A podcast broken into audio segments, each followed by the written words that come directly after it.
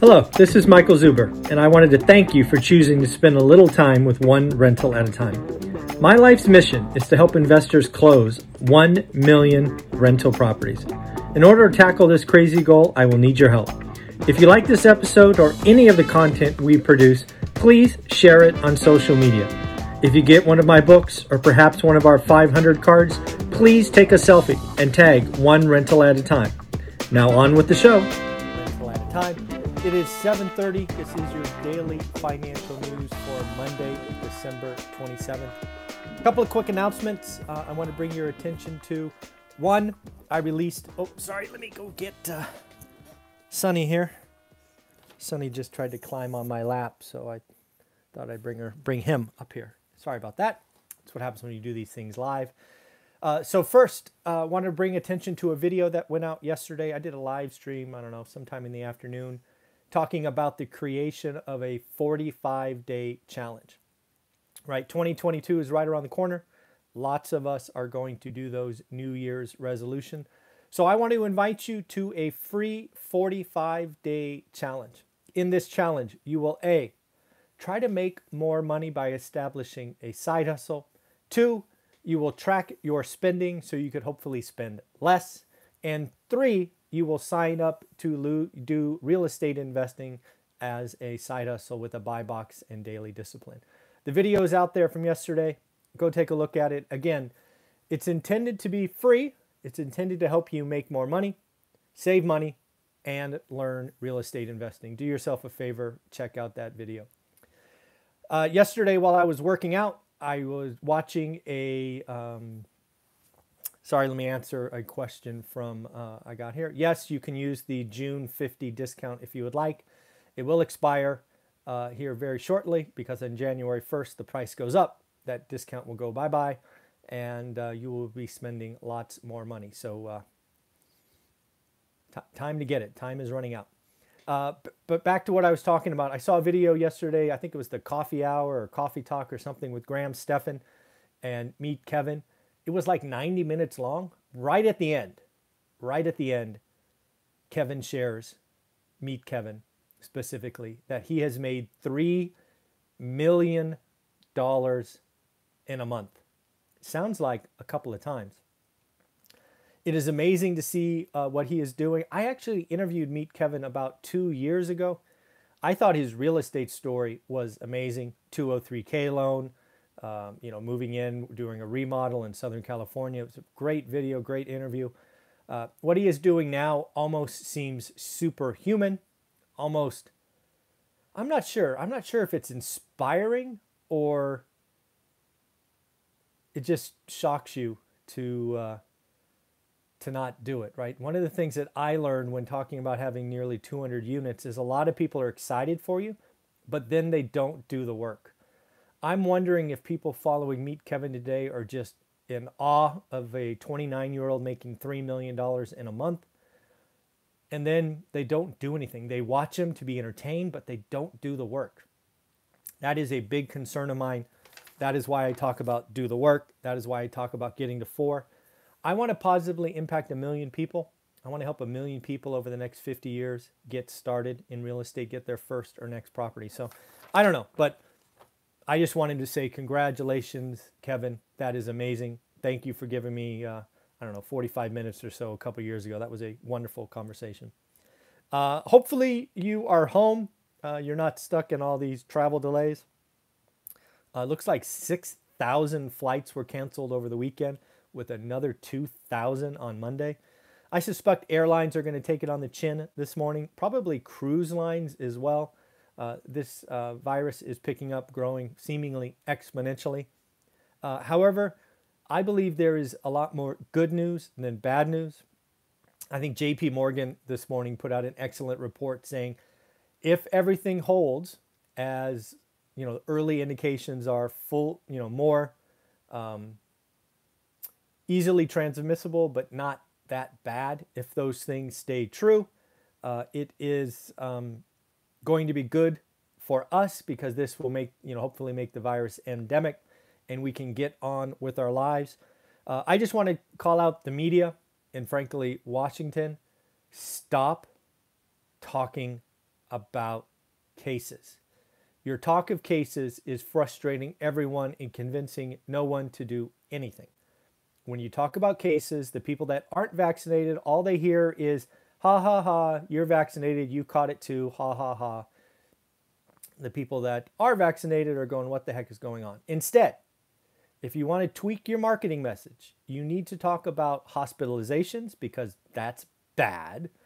And then you need to talk about deaths. That's really bad. If you want to create action, you don't talk about all of these people who are double or triple vaccinated catching it and it's like a cold.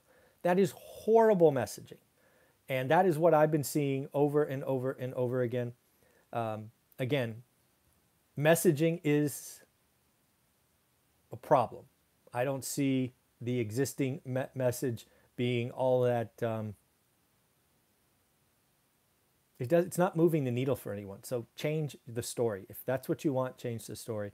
In the end, though, J.P. Morgan's like, "Hey, let's get through it. One last big wave, then we are off to the races." So that's what J.P. Morgan is. They actually call it good. That was their uh, their uh, big catch. This could be good news, which I thought was interesting. Talked about yesterday holiday sales being up 8.5%. What I just found out is that is the fastest in 17 years. If you were watching my channel about 90 days ago, maybe 75 days ago, I told you that I expected holiday sales to be a record. So far, I am right. Again, it was really an easy call. You tell the American people who love to shop right around the biggest shopping season, a la Christmas, that there is going to be stuff out of stock they are going to buy early. They are going to buy things not on sale because they want stuff under the Christmas tree. However, I think there is a dark side to this because a lot of folks are burning their savings. Yes, folks, we still have 1.2, 1.3 trillion dollars in excess savings. Lots of people are doing dumb financial decisions that are going to make Q1, Q2 soft. At least that is my fear. So far, the dominoes are falling as expected, as I shared with you. So it should be interesting to see if my um, wild ass guesses pay, play out. Santa Claus rally seems to have started today. Uh, again, I expect airlines, cruise lines to take on the chin, but we are officially in the week of Santa Claus rally that really usually extends to January 3rd or 4th. We'll see what happens. If you're in the stock market, I hope your stocks go up. Uh, I am not, so your win is not my loss. So uh, again, I hope your stocks go up. Uh, we are right around the corner from January 1st. I don't know about you, but I am expecting huge resignations. The great resignation is not over. People are going to be changing jobs for lots of reasons. Maybe it's more money. Maybe it's better work life balance. Maybe it is a career change. But it wouldn't shock me if we have a lot more people quitting in January. Uh, also, we should be having back to office uh, back to office should probably be starting to happen in March or April. Uh, again, this is just the sign of things getting back to normal. Uh, read an interesting article about millionaires, 10,000 millionaires uh, interviewed at Credit Suisse. Uh, this was a 2021 survey. I'm actually not sure when it was done in 2021, uh, but I just found the article. it sounds like millionaires, there's kind of five things that they seem to have in common. One is millionaires have a plan, right? They have a plan. And um, whether that is uh, 401k, whether that is company match, uh, they have a plan both short term and long term. It's not just fly by the seat of your pants. Two, this one should be obvious. They spend less, right? They understand what they make and they live on, they spend less than they make. They do not get into credit card debt or worse yet, this buy now, play later, pay later. That is such that is I hope that becomes criminal. Buy now, pay later. What is I want to call it a scam, but I guess it's not technically a scam, but it is going to hurt a lot more people than it helps. I think it is skirting a lot of the uh, a lot of the things that are put in place to protect people, um, but we shall see. Obviously, uh, millionaires uh, also look for deals. Uh, I found it interesting that 93% of millionaires supposedly use coupons. I'm not sure I buy that. I'm not sure I buy that. I'm not even sure I've seen a coupon lately. Not sure. Uh, the other one that I saw that Olivia and I gladly don't do it is our one kind of spending thing is according to this survey, millionaires spend less than $200 eating out a month. I uh, I would say we do that in three or four days, five days maybe. Yeah, we that is our one vice. We have uh, we don't do a lot of shopping for things, but we eat out a lot, and that's crazy because Olivia is a great cook too. But anyways, uh, they make a budget, which should seem obvious, and then lastly, they stay in control. Uh, millionaires again own the decisions, they do the work, all of those things. So uh, again uh, I thought that was an interesting survey. Again, 10,000 millionaires surveyed by Credit Suisse. A couple things going on in the market that I think is interesting. Avis budget, right? Rental car companies. Average daily rate is $81. That really doesn't mean anything to me, except when you look at it and say that is up 31% year on year.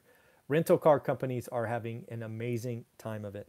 Spider Man, we talked about it have, uh, during its opening weekend. It has now crossed $1 billion in global revenue. That is important because it is the first billion dollar movie done since 2019.